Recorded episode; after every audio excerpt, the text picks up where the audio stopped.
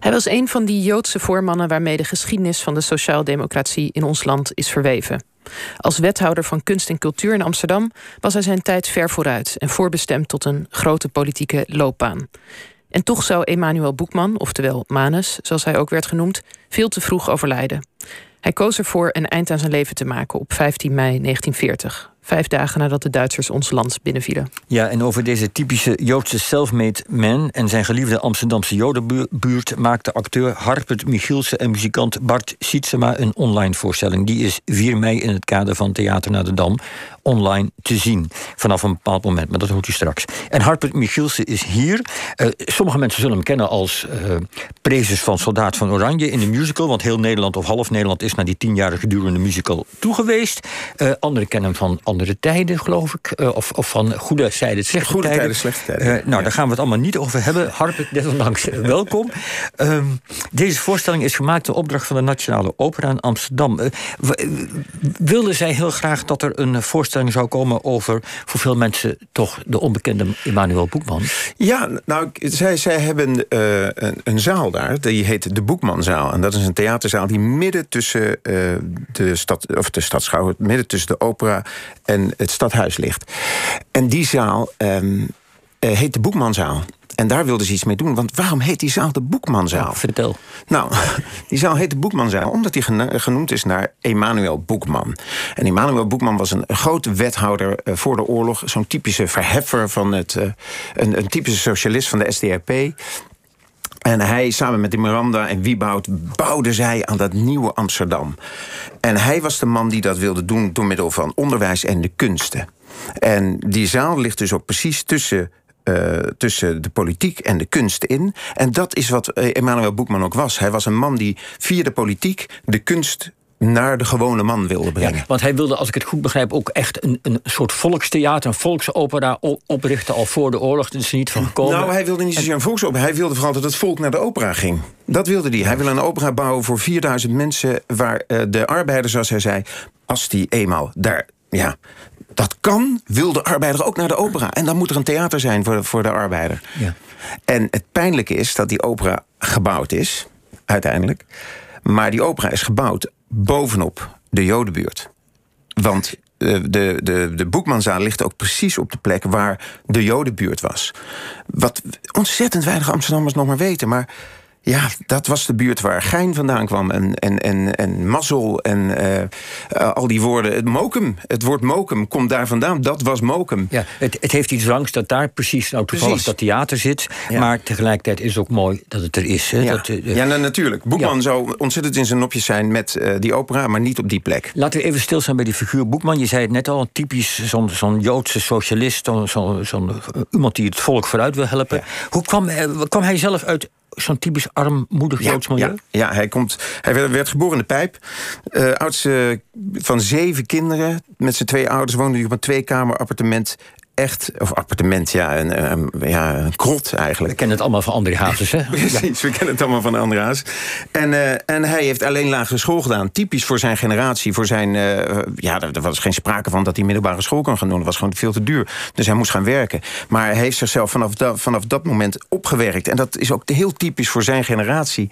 Mensen die, ja, die zijn voor een dubbeltje geboren en die zullen een kwastje worden. En die zullen een gulden worden en uiteindelijk een riksdaalder worden. En, en, en zo geschiedde dat ook. Hij heeft zich zelf, en dat is heel mooi, hij is een boekman, maar hij heeft zichzelf, hij heeft zichzelf letterlijk opgebouwd. En het is ook letterlijk een boekman, omdat hij uit de geslacht van boekverkopers kwam. Ze hadden boekstalletjes. Ja, die hadden een boekstalletje op de Oude Mannenspoort. Die verkochten tweedehands, tweedehands boeken, zijn, zijn uh, vader en grootvader. En dat waren weer mannen die verkochten niet alleen boeken, die lazen die boeken ook. Dat waren zogenaamde self-made intellectuelen. En dat, dat gold ook voor, voor Boekman. Hij heeft zichzelf... Uh, We, we bouwen ook letterlijk in de voorstelling een toren van boeken, omdat hij zichzelf zo heeft opgebouwd. En daar plakken we mooi een gezicht van Boekman op. Ja, nee, want het is ook een mooie voorstelling. Ik heb al een soort voor, voording ja. gezien, waar ook heel, jullie werken ook... Jij loopt daar rond, jij vertelt het verhaal, en jullie werken ook heel veel met documenten die je groot in beeld belt, briefjes, ja. foto's. Het, het, het is een mooie voorstelling. Ja, dank je. Ja, en... Um... Jij beschrijft het al een beetje. Hij is dus zelf een self-made man. En dat ja. gaat via die boeken. Ja. Zit daar ook de verklaring in dat dit een socialist is die zich niet bezighoudt met uh, betere wegen, uh, betere appartementen of al dat soort zaken, maar dat hij zich bezighoudt met kunst en cultuur? Wat, wat was zijn gedachte daarover? Nou, zijn gedachte daarover was van, wacht even, wat ik allemaal tot mij kan nemen, waar ik uiteindelijk de mogelijkheid toe heb, dat ik, uh, het mij lukt om middelbare school uiteindelijk te doen. En ik kan uiteindelijk gaan studeren. Op zijn veertigste ging hij pas aan de universiteit. En uiteindelijk promoveer ik ook. Dat is iets wat hij ook wilde geven aan al die mensen, dat proletariaat, wat nog steeds maar, ja, als ik even heel erg lullig zeg, een beetje aan het sappelen was. En, en hij zag onderwijs en kunst juist uit de manier om, om uit die ellende te komen. Uh, en mensen daaruit te, te, te verheffen. En, en was hij, want we zeggen wel eens, hij was zijn... We zeiden straks, hij is een tijd ver vooruit geweest. Ja. Want, ja. want er wordt wel gezegd, het hele kunstbeleid van na de oorlog, dat, dat, dat ligt onder meer, is mede te danken aan zijn proefschrift, aan zijn manier van denken. Nou, mede te danken. Ik denk volledig te danken aan zijn manier van denken over. Want hij, hij, hij, voor de oorlog maakte hij al een, een blauwdruk van over, ja, hoe de overheid met de kunst moet omgaan. En de overheid moet zich bemoeien met de kunst. En niet zeggen, ja, kunst is geen zaak van de overheid. Nee, kunst is juist wel een zaak van de ja, overheid. En, en, en zaak, dat betekent dat de overheid ook geld moet geven, ja, moet zeker. voorwaarden moet scheppen. Ja, ja, niet, ja, de overheid, daar is hij heel duidelijk in. De overheid moet zich niet met de inhoud bemoeien. De overheid moet zorgen dat er een klimaat kan ontstaan waar kunst kan uh, glo- floreren. Ja. En dat is weer goed voor de volksgezondheid, vond hij zelf. Dat zei hij ook letterlijk zo. Ja, dat zei hij letterlijk. De, nu is deze man een wethouder. Ja. Wordt hij, hè? Hij, hij, is, hij is een voorname man. Ja. En tegelijkertijd, dat deden politici kennelijk toen ook al, fietst hij elke dag in de Jodenbuurt rond. Ja, door zijn... Waarom? Dat was zijn, dit waren zijn mensen. Dit, de Jodenbuurt en, en even die, die, die, die zaal waar we dit, dit spelen, de Boekmanzaal, ligt letterlijk op een straat, de lange, uh, lange Houtstraat, die in de Jodenbuurt lag. En hij fietste letterlijk door die Lange Houtstraat heen. En dat hebben we helemaal zo mooi op de vloer gemaakt, waar alle straten zijn. En hij, hij fietst dan door die, door die straat heen en dan wordt hij herkend, want alle Joodse leiders, dat waren een soort ja, heilige voor, voor, de, voor heel veel Joden in die buurt. En dan werd er, hey Manus geroepen, hey Manus. En dat vond hij dan fantastisch. En dan zei hij, dan ben ik één der hunnen. Want hij voelde zich steeds ook verbonden met dat volk. Dat, dat arme, ploeterende volk in hun krotten en hun winkeltjes en hun um, ja, wagentjes daar en hun kraampjes. En die mensen wilde hij uit, uit die uh, armoede halen. En Um, dat is ook gelukt, maar na de oorlog is dat gelukt. En de mensen, het erg is natuurlijk dat de mensen uit die buurt, die zijn er allemaal niet meer. Die zijn allemaal uh, ja, naar de kampen afgevoerd en vermoord. En hij zelf, um, als Duitsers het land binnenvallen op, wat, ik ben het altijd kwijt, tien mei, hè, toch? tien mei negentien veertig. tien mei. Nou, uh, ja. dan, um, dan kiest hij er al vrij snel voor om eind aan zijn leven te maken. Ja. Had hij dat gepland? Ja, nou, en waarom eigenlijk? Dat moet hij gepland hebben, want dat, hij had het heel goed voorbereid. Hij heeft eerst gezorgd dat zijn dochter het land kon verlaten. En zijn dochter is ook uiteindelijk met het schip de Johan de Witt, een van de laatste schepen die Nederland hebben verlaten, is naar Engeland geko- gekomen met haar man. Ze waren net getrouwd, twee dagen voor de oorlog. En met haar man is ze naar Amerika gekomen. En daar hebben ze gelukkig een gezin kunnen stichten. En heeft Emanuel Boekman nog kleindochters. En met die kleindochters hebben wij weer gesproken. Hè. En dus dat is heel goed. Ja, want jullie laten ook een foto zien. Ja, een hele dat... grote familiefoto. Precies, waar de, ja. waar de familias, pater familias zit. Emanuel en zijn vrouw. En zo'n met, foto ja. waar, waar jullie en... net in het voorgesprek ook over hadden. Zo'n foto waarvan je weet, hier is eh, negentig procent op deze foto heeft de oorlog niet overleefd. Maar, die twee, maar zijn dochter wel gelukkig. En, um, uh, en Emanuel Boekman ja, had wel al voorbereid, dat, dat moet zo zijn gegaan. Dat hij, hij heeft dus zijn dochter op de, op, de, op de boot gezet.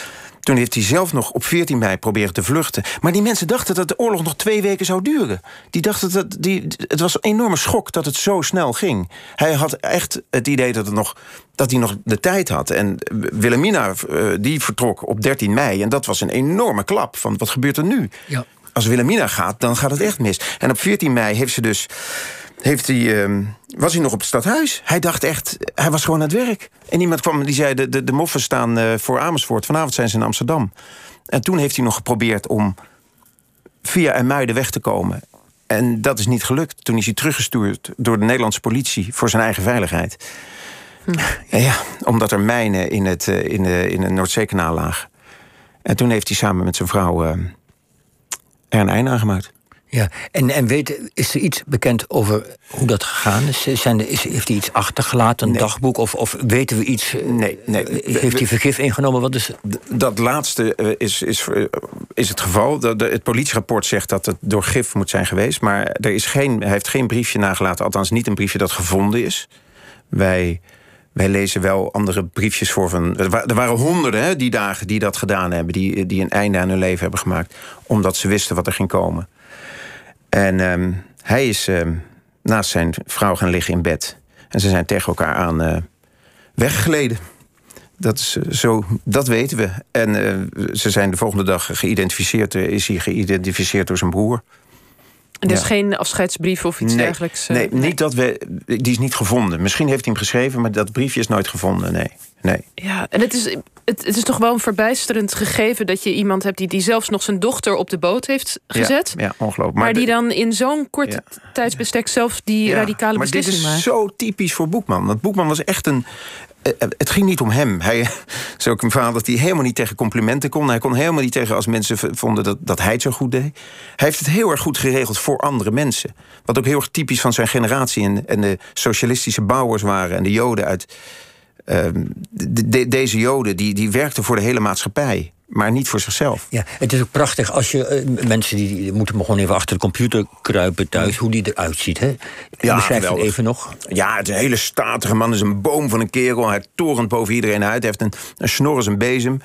En uh, um, ja, ja, hij valt overal op. Hij, hij was ook een geliefde object voor uh, st- uh, spotprenttekenaars...